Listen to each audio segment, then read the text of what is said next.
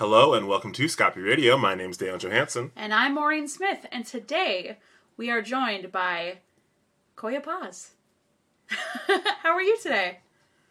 I'm well. Hello. Thank you for having me. Of course. So I want to first preface by saying um, how much of just like a like a shining beacon of patience and and uh, willingness to put content out in this time, because this is our, so we've done a couple sounding boards, which is like our talking talk show of just me and Maureen, but this is our first interview well, since the pandemic started. Well, and when we did record one of our, one of the other podcasts that we produce over Discord yeah. once, but this is our first two people on one side, another one person on the other side interview. And so mm-hmm. it's, It's an well, I feel I feel so honored to be your guinea pig. Thank you. Yeah, I mean, well, so I was, yeah, because I was definitely hesitant at first just because I, I come from audio engineering.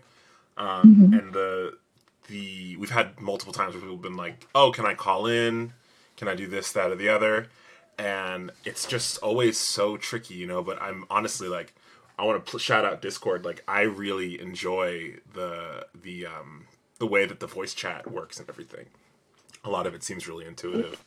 Um, but anyway, um, so I'm really glad that we get to, well, not sit down with you, but sit down and talk digitally you. with you and talk with you. Right. Um, yeah. I was first, I mean, obviously you've been working in Chicago for a while, but I was first introduced to you through the, um, the spreadsheet that you did on just how the Chicago Tribune covers theater in Chicago. And I think that that's something that a lot of folks in the city are finally starting to realize is just how conservative that that publication is, and how uh, like like basically like it, it's how reductive it is. Um, and and then, you know, kind of knowing more, like we've we've covered Free Street in the past, and I didn't I hadn't even put that two and two together of just kind of how much you've done locally. Um, and you also teach at DePaul. So it's like, there's just like so much that you do. Um, but I'm kind of curious, you know, especially for our audience, like how do you think of yourself as a creative? Like how do you best, uh, how do you best introduce yourself to, to folks that maybe wouldn't know about your work? Yeah, it's funny because I never have a good elevator speech. So I think there are a lot of people who are really shocked to find out about like ten other things that I do because they only know me from doing one thing. Or, um, you know, I think that a lot of what I'm interested in is a radical transformation of the arts in Chicago. And I know that that sounds really like an ambitious goal, um, but I just think that stories matter. I've believed that um, from the very beginning of my artistic career. And I also have known for since the very beginning of my artistic career that not everybody has an opportunity to tell their stories on a platform that reaches the broader city, or a platform that is funded in any way, or a platform that is acknowledged in any kind of mainstream institution, whether that's a press or a funder or um, a building, you know, a theater, a museum. And so I have really, I think that there are ways to solve a problem by, you know, focusing in one direction. I'm just going to do this one thing. I've chosen to think about the ecology that theater, I mean, that's the art form that I'm interested in, the, the ecology that theater is circulating in. So, you know, how can I as an artist tell better stories? How can I as an arts administrator, I'm the longtime artistic director at Free Street, um, how can I facilitate storytelling, theater across the city? How can I be an advocate to funders? And um, in my role as a teacher at DePaul, I think all the time about like, these are brilliant students at a top conservatory. They are going, they are the future of our field. So how can we start having conversations about equity literally in the very first class they ever take in college? So I've really tried to approach my work in terms of working for equity from a lot of different angles.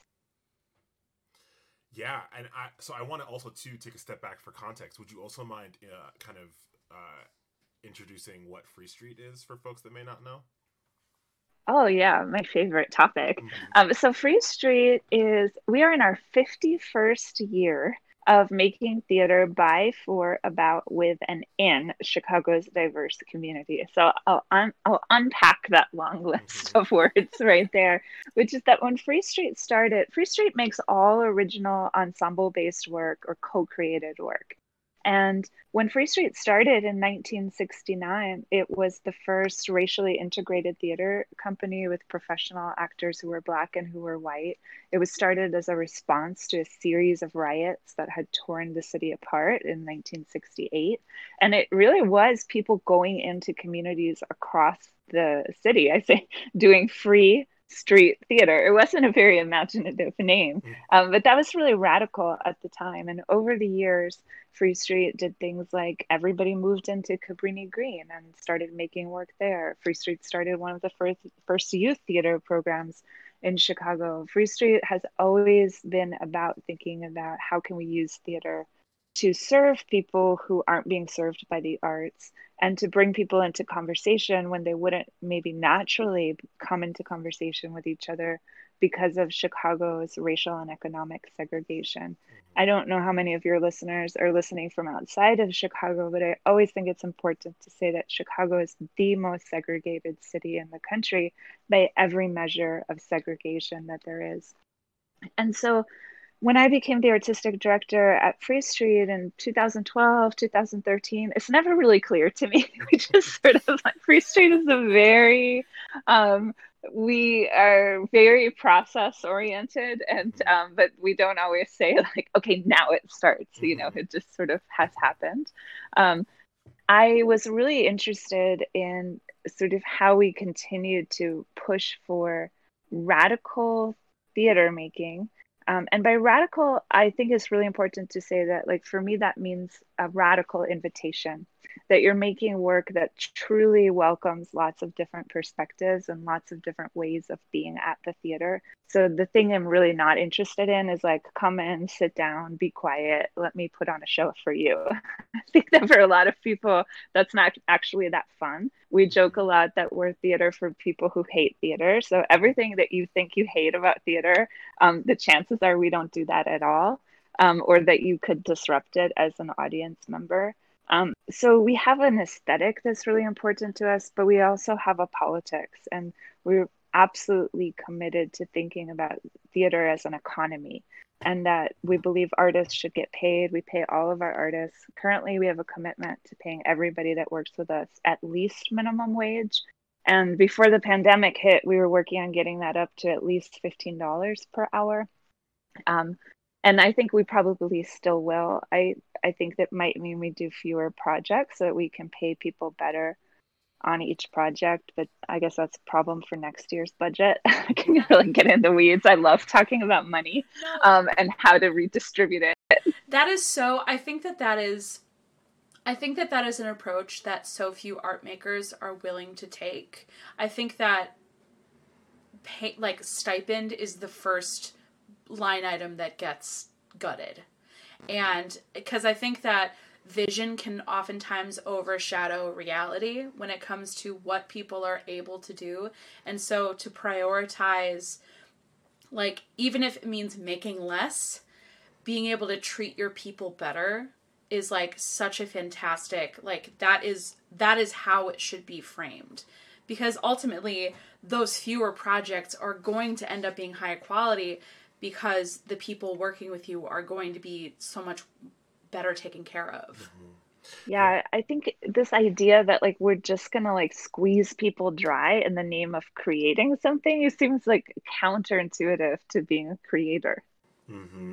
Yeah, and I think that for some reason there is a myth that, um, because I think scaling back, but like focusing your resources and and. making your resources count in a way. There's a myth that for some reason that that will stray away from the mission of, of your entity. Like, I don't, does that something that you've, that you've, uh, I guess like encountered or like worried about, like, or, or is it just, you just know that the, with the work that you're doing, that it's going to be, uh, as part, like part of your mission? Yeah, I mean, I actually think the economics might be the most important part of our mission. Mm-hmm. So if we're, you know, part of what Free Street does is that we work all over the city, and we work with communities all over the city. And we ha- our commitment is to spend eighty percent of all of our project dollars in the community where we're working. And the reason it's eighty percent and not one hundred percent is just like any organization, we have some overhead right. that we couldn't say like that goes in that zip code. you right. know, it's just like our insurance payment is our insurance payment. Um, our staff is our staff, though we do hire staff who live in the communities where we work. But one of the things that happens a lot with more traditional, quote unquote, outreach programs is that all of the money gets centralized around the institution, and it doesn't circulate in the communities where people are working. And so, you know, if you think about the arts being important, yes, because stories matter, but the arts are also important because when people go see a show, whether it's a play or a concert or a gallery opening, they often usually spend money near where they go to do it. Um, and it costs money to put that stuff on. You have to buy materials, you have to buy food, you have to, there's so many ways in which we spend money to make arts. And so Free Street is committed to spending that money where we're working, that the little bit of dollars we have, we need to pay for things we, where we are for that work to matter. And we also need to treat the arts like a job. We can't ask people who are working class um, or living, you know, kind of at the economic margins of society to just come tell a story and make art because that's fun. Um, it should be fun and it should be life affirming, but it should also be paid. And so that's just really important to us, too, that we want to honor people's expertise and we want to honor people's time. We also offer childcare at rehearsals as needed. We offer co-programming at shows. Um, we offer transportation stipends, food at rehearsals. Like, we've really tried to think about what are the economic barriers that keep people from working as theater artists. And also, what are the economic barriers to being an audience member? All of our shows are free or pay what you can. And that's stuff we've thought about a lot. And believe me, there are days when I'm like, well, we're just going to have to start charging admission. you know, and I'm like slapping myself in the face. Like, no, that like our mission is to make the arts accessible. And so we just have to become increasingly creative about how we pay for that, who we're paying for that, and like what our economic model is. Um, but I, we don't believe in scarcity. You know, I, I think we believe that resources are tight, um, but they always have been for work like ours. You know, I think that work made by people of color, work that is experimental in any way, work that's trying to exist outside of large institutions is always having to kind of reimagine how it works. And I think that's the great beauty of it. You know, like, we're in this moment where our sector is kind of crumbling because we can't gather in live space.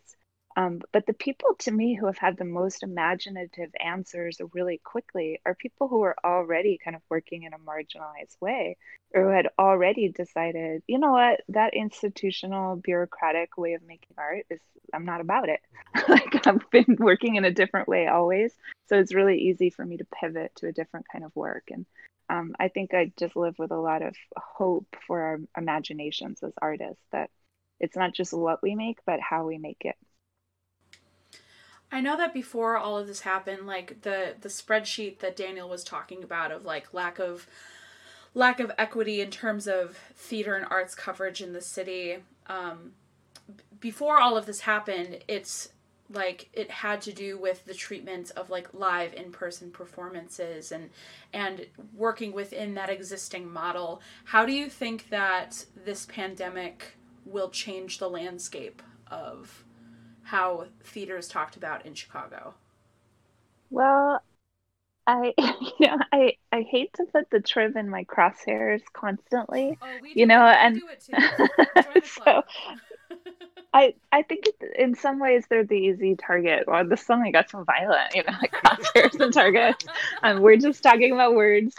Um, but um, because they're the largest one, you know, I and I think that one of the things I've been doing for a long time, and I'll get to your question, but I feel like I should explain this spreadsheet, mm-hmm. is that I've just been, you know, uh, f- not feeling, I've known for a long time that Um, where where reviewers are covering the arts is highly concentrated along the northeast corridor of the city, where the whitest and wealthiest people of the city live. And, you know, I want to say it's not just reviews. It, there's a, a, a self-perpetuating cycle in there where that's also where the funding goes. That's also where the majority of the institutions are housed. So, you know, like it's sort of like chicken or the egg, how you start to unpack um, who we've invested in and which communities we've decided will be arts hubs. But, you know, one of the things that happens, I think, is that um, large institutions or mainstream institutions sometimes try to gaslight us when we say, hey, you're not really like covering my community, you know, and like it's somehow like, um, oh, you're just mad because you didn't get a review, or, well, you know, like, and I I tried, because I'm a researcher, um, I have a P H D in performance studies, I'm very data driven. I just started keeping track of um, not just where, sort of geographically where reviews were happening, Um, but also just content, you know, like how often are we reviewing work by white writers versus writers of color, just stuff like that, you know, like who's getting funding. There's some really great heat maps actually on where funding circulates. Mm-hmm. And I'm, I always read, I read those for fun, but also it's my job. And so I published an op-ed about, you know, everybody was talking about how the Oscars are so white. And I'm like, actually, all accolades are so white. You know, like mm-hmm. this is the case, big and small. And here's why I think that matters. And I published it in The Reader. And um, I talked about The Trib was the um, publication I named, mostly because it's the largest one. Mm-hmm. Um, and I thought that anyone reading outside of Chicago would recognize it. And then um, the head critic at The Trib, Chris Jones. Um, he's not Voldemort, so I'll say his name. And he um, he got really mad, and he basically started uh, saying in comments that, oh, I was just a disgruntled artist, and I was making this up, and I was mad because I didn't. He didn't review my work, and I'm like, no, I'm speaking as a researcher who's, you know, been compiling this data for years. So what I did was um, pull my data about The Trib specifically. I actually have that information about all arts venues or like reviewing venues in Chicago, but I pulled the petty part of me pulled just The Trib because I was responding to Chris, you know, of saying like, I'm not a disgruntled artist. Like here is data. It's, and I'm making a geographic argument. Um, And you could see that like sometimes like the, like you'd have three reviews in a row and they're all coming not just from the same neighborhood, but from the same literal building. And I was like, you're not traveling very far. And I do think that it's a little more complicated than just like you making a choice to go there or not go there. Um, some of, because there's been so little institutional and funding investment on the south and west side of the city, um, a lot of the arts and performance happening in those cities might be described as informal. And I want to say, like, that's really subjective, but they might not be happening in formal theaters um, because there aren't necessarily formal theaters to do it in. But that doesn't mean people aren't doing cool and exciting work. And so I think that part of, if we're going to have better arts coverage in the city, we need to have a more expansive sense of, like, what it means to say something is theater, or what is a theater, or, like, what we assign value to in terms of being an artistic product. So in this case, when when we're talking about like equity in theater outlets obtaining funding, does the label experimental help or hurt?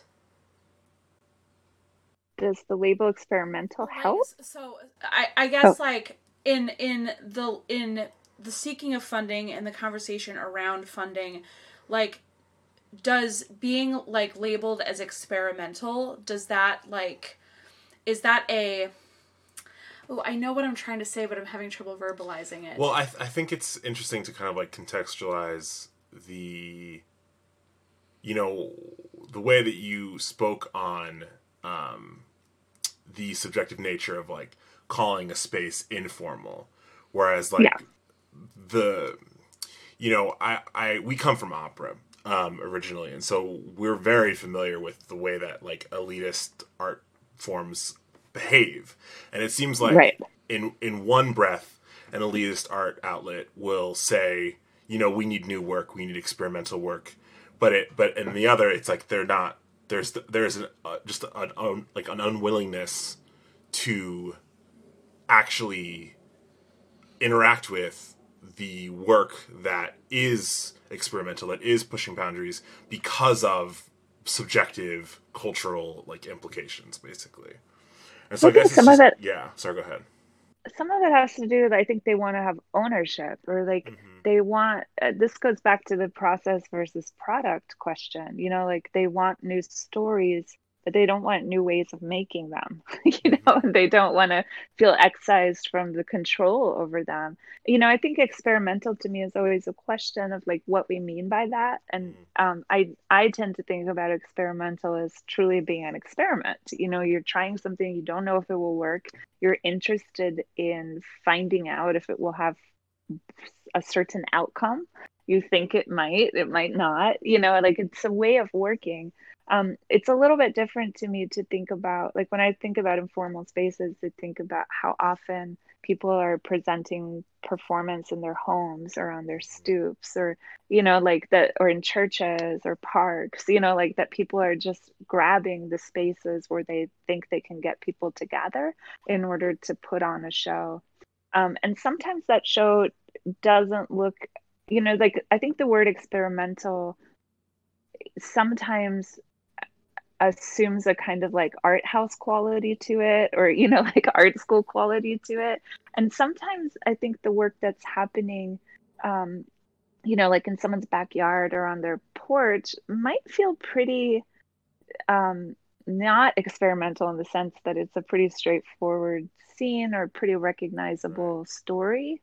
Um, but it is, the invitation is very different, and the audience it's trying to attract is not the same audience that would go to like Steppenwolf, you know? Mm-hmm. And so this is where I think like being really precise in our language um, is important. At the same time at Free Street, like, I don't know that we would ever put on like a two act play, you know, realism with an intermission. We have zero interest in that, you know, but if you want to like make a puppet play about like, you know, indigenous futurism, and it's all going to be, you know, like um, performed on top of a giant balloon, I'd be like, yeah, but can we do it on the South Side? You know, like, yeah. Who are you hiring? You know, like, um, you know, like, I think we do need um, to be, we don't need legitimacy in terms of form or institution for our work to matter. You know, I think we have to make work that that works for the people that we want it to serve. Right. Yeah, I think that to like to Maureen's question, like I think that the idea of um, how uh, extra ex, that's the wrong word. Like extracurricular is the wrong word, but like work outside of the perceived norms, like. To yeah. The thing that is interesting to me like is just the root how do they definition of extraordinary, right? Like how do they? What is the like? What is the value to engaging with a Chicago Tribune, for example, where they are the for Chicago the you know the pedestal, whatever for yeah. better or for worse, like is you know because especially when what that looked like on paper, if you're looking at what engaging with the Tribune looks like, like for, like there's, if you're looking at the nuts and bolts of it, like there's a, a case to be made for Free Street to do that. But then when it actually comes to practically what it looks like, where it looks like, you know, you writing what you did and then getting the response that you did from Chris Jones, it's like, you know, how, how is it worth it, I guess? Yeah. I mean, I, I think that, Uh, in some sense, yeah, because it, I think the fact that I was beefing put it drew a lot of attention. Where if I had just like released a spreadsheet with a lot of numbers, mm-hmm. people would be like, "Oh, that's nice, but what do I care?" Like, mm-hmm. there's no story and there's no drama, you know. Mm-hmm. But the fact that I released that as a response, you know, right. um, then people are like, "What?" You know, yeah. and like, um, and that's not really what I did. You know, it's sort of a two thing. I I was so angry, and I can't tell you how many really angry comments and posts I started to write, mm-hmm. and then withdrew because I was like, "What's productive? Like, what's useful?" I actually really am committed to um, kindness, which is not the same as niceness, you know, but like I really value being fair above almost everything. And it's no surprise that my other commitment is to equity. You know, like I want things to be fair and equitable, and I'm so distressed when they're not. Um, and I certainly hate to be um, the perpetrator of things being unequitable. You know, I'm sure I am often, but I'm I'm very interested in being welcomed into conversations about that. So I was really like, what would be productive now? And the most important thing is like, I'm just not going to let somebody tell me I'm wrong about something that is so, so basic. Tell me that you don't know how to address that problem. Sure. Tell me that you're understaffed. Sure. Tell me that you're not comfortable going to Englewood to, you know, see a show on somebody's porch, not just because you don't know if culturally you feel comfortable, but also you don't know if you are qualified to evaluate that work. Like, mm-hmm. let's just have a more honest conversation about what's happening. But don't tell me that I'm wrong or I'm bitter. Mm-hmm. You know, like actually, Chris Jones is the last person I would want to come in and give his opinion about my work. He's welcome to anything that's public, be my guest. But like, I felt this way, like it started. So before I was at Free Street, I spent nine years as the co-artistic director at Teatro Luna, which is a Latina theater company. And like, we were pretty popular with the mainstream press, and that, you know, the Time Out, The Reader, um, The Tribune, all of the places that were reviewing at the time that we were making work, or that I was there making work. Teatro Luna still making beautiful work, but they moved to L A. Um, you know, they loved us. They always came um, and reviewed us. And we usually got good reviews, but they were really complicated good reviews. Like the number of times we got referred to as spicy was like innumerable, or feisty, or like... Hmm, it seems like I've heard this story before. And I'm like, um, I promise you, you have not. This is a show about, like, it's, these are all autobiographical shows, uh, really specifically about Latinas living right now. Like, if you think that Real Women Have Curves or A My Name is Alice is the same as what we're making here, you have a really, really short view on like the world of Latino performance, you know. And like that was my first encounter with Chris Jones, actually, was like twenty years ago, comparing a show we did about the U S Census and how there is no category to check yourself as like Latina, um, to A My Name is Alice. I was like, what? Yes, okay, there's some monologues. It's written by women. But beyond that, it's like not the same. And after that, I was just like, I really, truly, I mean this in my deepest, like most honest part of my heart, think that, you know, most of the professional critics um, who are kind of carries carried over from a time when we didn't really care about equity or like racial diversity in the arts um, are not qualified to evaluate the work we're doing at Free Street or doing at, you know, Teatro Luna, or doing at any number of like really awesome theaters run mostly by people of color, because they haven't spent the time getting to learn a worldview or a world framework that would make that kind of story, tell, both the mode and the content, legible to them.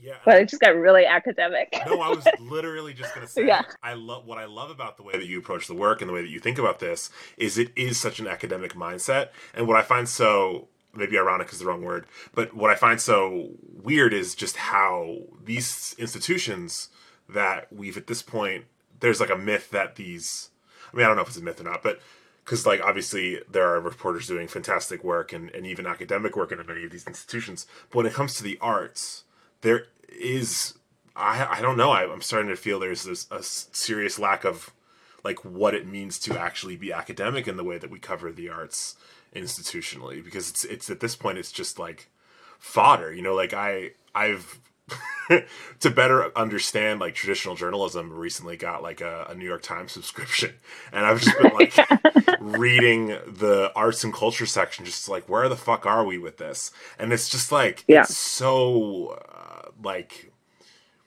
boilerplate, you know. And and I I yeah I guess just like, why do you what do you think about this idea of the difference between institutional journalism, especially in the arts, and, and actually what it means to do academic, you know, historical, historically contextualized uh, research and, and thought on on the arts. Yeah, I mean, I I think that, you know, it's funny because I was just reading, you know, way back a question I promised to answer and I didn't was about like how would we respond to like the current moment where we're all going digital for a while.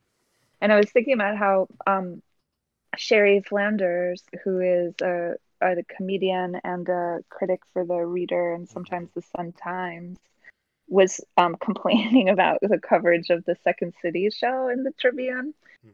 And just like she was saying, uh, what we need right now are not critics, we need witnesses. And I, I thought that was such an apt way to put it, like super smart. And I think actually what we always need are witnesses and people who can help us contextualize. And um, I think that I really appreciate um, journalism that's well-researched, you know, and I think that part of what happens in the arts is that it's hard, you know, we have a right to our subjective response as audience members to a piece of art. But what we're not always good at doing is placing our own subjective response, like how we felt and thought about it, in the context of who we are.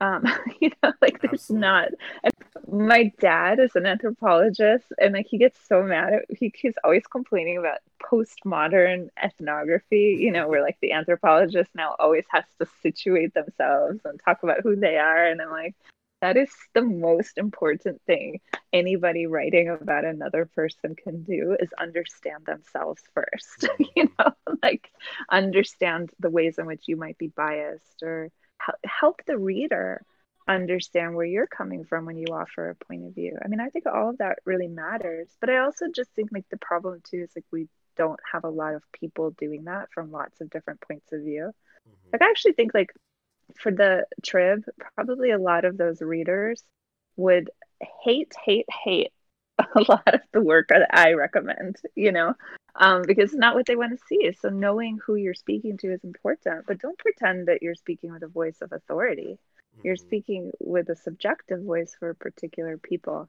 The New York Times is funny. I think it tends to be a little more thoughtful mm-hmm. than um, the Trib, certainly, you know, but it is like, I often clip um, articles and essays from the New York Times just because I find them so ludicrous mm-hmm. in terms of like how they're describing something. You know? It's just like, what planet do you live on? Like people are dying out here, you know, and not that all of our art has to be like, um, you know, uh, you know, it just sometimes feels so out of touch with mm-hmm. like, or, or it feels like, um, it's trying to make cool something that is everyday survival. You know, I think about like sometimes we'll write about like um, suddenly like something very working class or very like hood or like whatever word you want to use to describe something that has mostly belonged to a working class community of color suddenly becomes cool for like um, the intellectual elite, like mostly white. Um, and I want to say I'd put all these words in quotes if you were seeing me. I'm definitely that person who puts air quotes around half the things I say because I'm trying to reference a vocabulary mm-hmm. rather than um, say that I think agree with those words anyway. That is something I relate to that on a personal level of just I always find myself being like someone will mention something to me and I'll be like, yeah, have, I know the case against that. This is it. And then they'll be like, yeah. Well, how could you disagree with me? And I'm like, no, I'm not like, I'm not like necessarily outright disagreeing with you. I'm just kind of like contextualizing the argument that you're making. Like, like, like and I, I, I, I don't know what that is, but I, anyway, I just, I thought I always find that like really interesting of just, I don't know. I don't really know where I was going with that. I just, I just thought that was funny. Yeah, I do that same thing. It makes my friends bonkers sometimes mm-hmm. because I want to know like all possible explanations, mm-hmm. you know, like before I weigh in. So people are like, can't you just be, can't you just agree with me right now? And I'm like, I don't know. Like, what am I agreeing to? What am I, what am I, yeah. yeah. In that sense, you know, like it's the joke at Free Street, you know, that I'm a robot because I'm always like, I want all the information first. Um, and it's actually not true. I freak out all the time. I'm just really good at catching myself quickly. Like anytime I feel furious, I'm like, let me stop and make sure I have the information.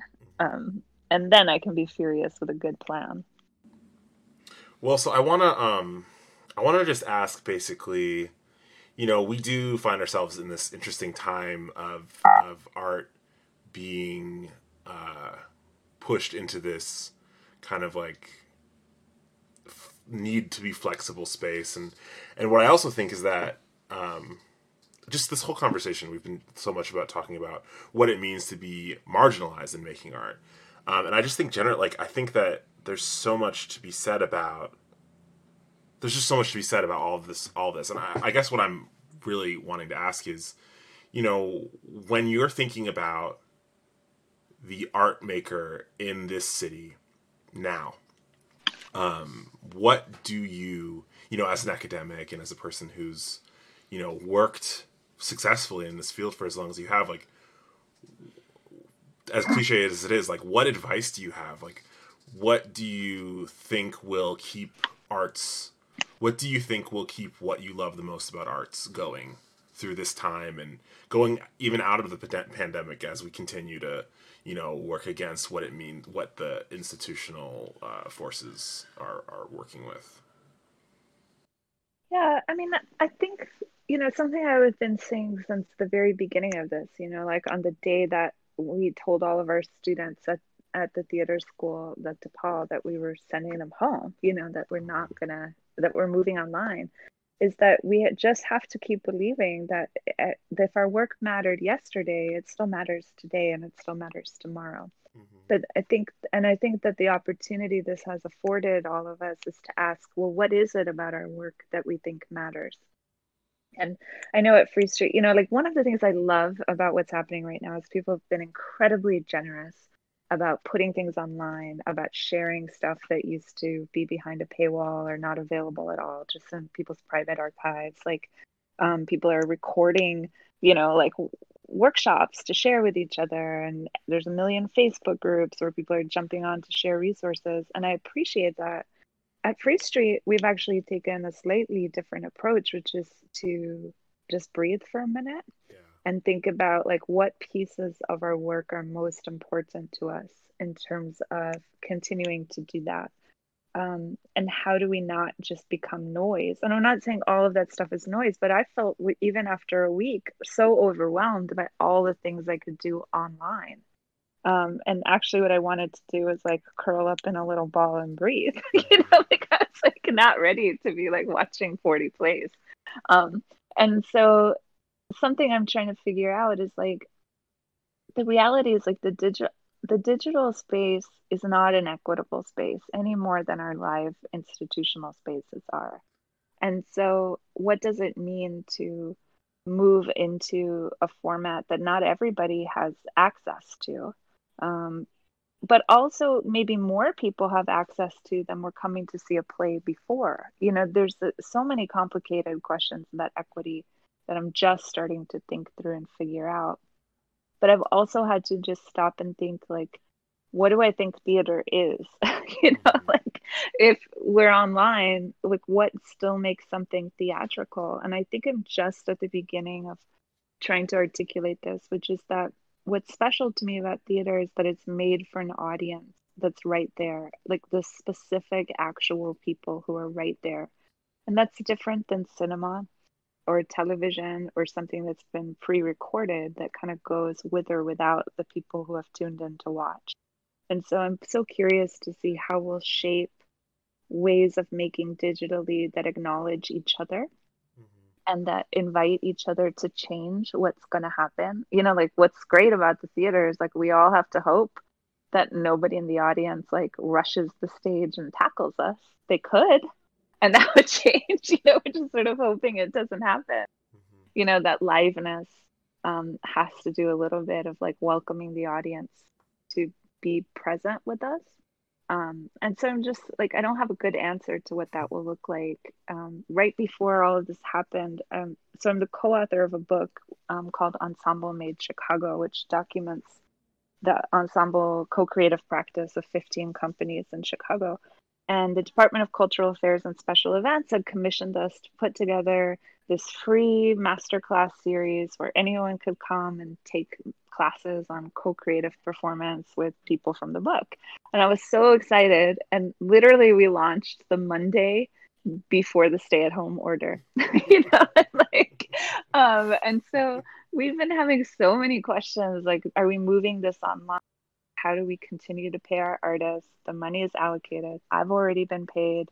Chloe Johnston, my co-author's, already been paid. We feel real obligation to use these taxpayer dollars productively. You know, mm-hmm. like, how do we still make something for the city to expand storytelling skills?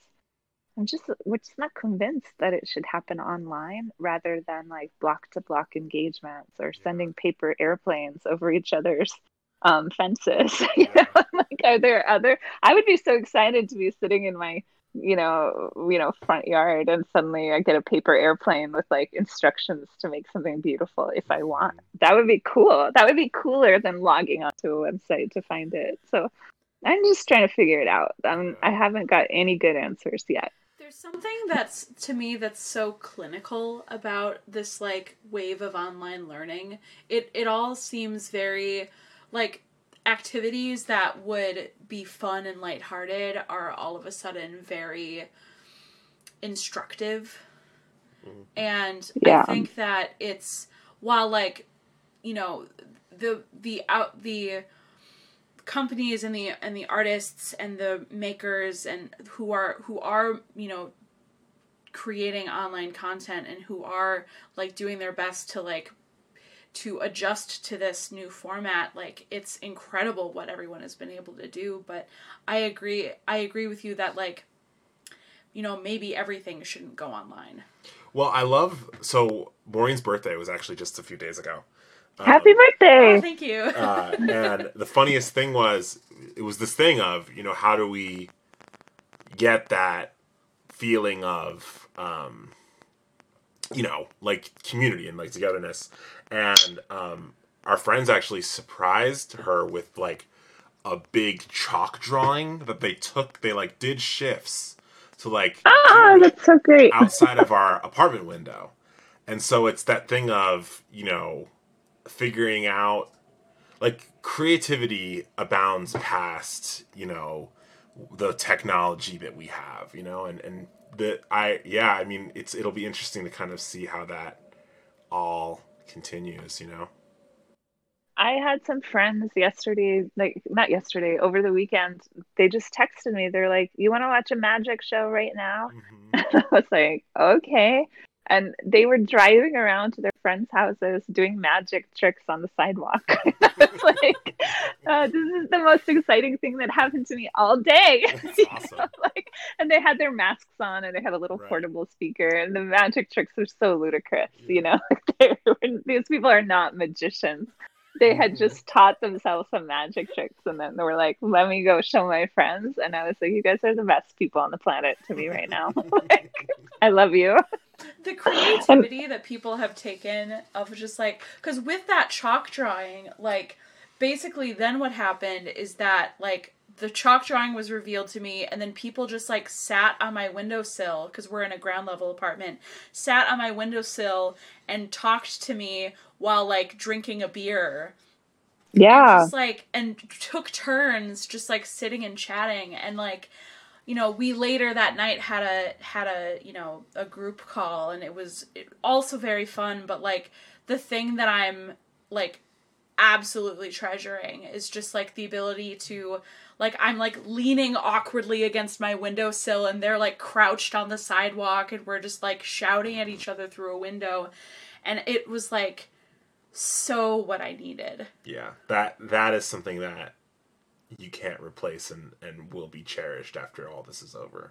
Absolutely. Yeah, because it's live and it's for you, and it's really life affirming, mm-hmm. you know, like that. I think that the, sometimes the internet feels like it will happen with or without us. Mm-hmm. And that was something made so specifically and specially for you. Mm-hmm. Yeah. And I think that that, I think that, you know, as with the magic show, as with the chalk drawing, I think that, like, I give a lot of credit to the artists and the people who are staying offline and being like, what we're, you know, while we may do something, it doesn't have to be everything online. Mm-hmm. It's, it's, um, it's weird, and it's a weird balancing act. Yeah, like one of the things we've been trying to figure out at Free Street is that we had a show scheduled to open um, in the first week of May, and it was our youth-made show, um, or one of our youth-made shows, and, you know, like, we're obviously not going to, like, we, we're, our commitment is to keep working with these brilliant young artists no matter what, and so, like, what does that work look like, um, and how do we share, uh, because their work is not just artistic, but it's also research. They've spent a year researching um, trash and waste. The show is called Wasted. And you know, we think it's really important to do like empathetic and fun storytelling around like who is disposable and what is disposable in our city. You know, like that still matters to us. So it's been interesting to play with like what that format's going to be. Yeah. Um, you know, and like it will be digital in some ways, but how do we still make it feel like Free Street? You know, like how does it still feel like an invitation? And um, but I actually don't know that we'll do um, anything but the youth shows online, um, because I just think like I'd rather organize like everyone on a block to come out, you know, and be socially distanced, obviously, and like play a theater game and go back inside than like put, to put myself doing a monologue on the internet. And no shade to people who are doing that. You know, I think everybody, you know, is finding their community, you know, like who is, needs what they're offering and what do they need to offer to feel important. And all of that matters. So I'm, I'm not trying to belittle it. But for me, I'm like, eh, like what I'm missing is creating space for each other, not just, hey, listen to me, you know? Yeah. Yeah. Yeah. Well, so I think, I don't know how, I don't have my regular timer on this, but I think we have a few minutes left. Um, so the last thing we do with all of our guests is a one minute plug for anything they have upcoming. Sometimes it's very obvious, like letting folks know Uh, how they can learn more about a theater company that they helped run, if that were a thing. In fact, like we didn't get to talk about it at all, but um, your the recent documentary for Free Street just came out. Um, yeah, if you haven't, free online, obviously. um, but otherwise, uh, we love also hearing uh, shout outs to other folks that you think are doing dope work, um, or any media that you're consuming otherwise, uh, music, T V shows, music, things like that. Yeah, so I'll run through a quick list. Um, uh, if you're interested in Free Street, we are at free street dot org, and there's all kinds of good stuff on there, um, including our most recent documentary, but also a documentary from nineteen seventy-two narrated by Studs Terkel, which is like the thing I watch when I'm depressed, because it's like so... Whatever your stereotype about like late sixties, early seventies theater, that is, Free Street is it, and I love it. Um, oh, awesome. And then if you're interested in me, um, I am at coya paz dot com. I'm at Coyapaz at everything. Send me an email. Coyapaz at anything will get to me. Um, and if you want to read about co-created work, like I said, I am the co-author of this book called Ensemble Made Chicago with Chloe Johnston, who's a neo-futurist. And that book um, profiles companies, but it also includes over fifty like do-it-yourself activities. Like we really wanted to create a book that gave people the tools to make their own performance. Mm-hmm. And then what I'm loving so much, I think is such an important resource, resource is this podcast called um, Movement Work, um, or Movement Work or Moment Work. It's um, Kelly Hayes, um, who is an amazing um, activist. And she just did Um, had a special guest on her podcast, um, Tanuja um, Jagannath, who works at Free Street and is also a really brilliant activist and dramaturg and playwright. Um, just talking about kind of healing and taking care of yourself right now. And I just think we really need that. Mm-hmm. Yeah, we've interviewed Tanuja a couple times with their, um, her, their work with uh, Prop Theater. Yes, she is like, talk about a light among lights. Mm-hmm. She really is just like, and and then Kelly Hayes is the person I, you know, like, you know, some people have like, what would Jesus do? Um, like, I'm like, what would Kelly Hayes do? You know, because she's like very radical, very hardcore, but also very loving and kind. Um, she's with the Lifted Voices Collective. And, you know, like, she just is like, no nonsense. Like, here's how we need to organize. And we need to organize with love, but also with, um, like, a real sense of rigor. And I just find it really inspirational. Well, thank you so much for being on the show. Thank you for having me. It was so nice talking to you. And I, I hope you stay well. If you have more visitors to your window. Yeah. Yeah. Absolutely. Well, thank you all so much for listening. I've been Daniel Johansson. I continue to be Maureen Smith. If you want to keep up with what we are up to, there are so many ways you can do that. The first is to head to our website, scopy mag dot com. We post all of our articles and podcasts there. It's a good time. You can also find us on social media. Our Facebook page is Scopy Magazine. We also have a Facebook group called Sounding Board that we love and adore. It is the home for all things astrology and politics, so check it out. We're also on Instagram and Twitter and Tumblr under ScopyMag. Also, you can find the podcast wherever you enjoy listening to it under Scapi Radio, those places being Apple Podcasts, Spotify, Radio Public, Google Play, et cetera. And if you want to support the work that we do, Uh, you can head to scopymag.com slash subscribe. That's the most important place for you to head. That's where we, uh, where you can sign up for a subscription to receive every post we make directly to your inbox. You know, the social media feeds aren't super kind to our content, and we want to make sure that you get the information that you want first. You can also support us by heading over to our merch store that you can find on the website. Or if you are a business or a local entity that wants to advertise with us, you can reach out to us at scopymag at gmail dot com. So, please, give a little, give a lot, and if you can't give, then listen, participate, and share. Cool. Thanks so much for listening. Go out and make something. Yep.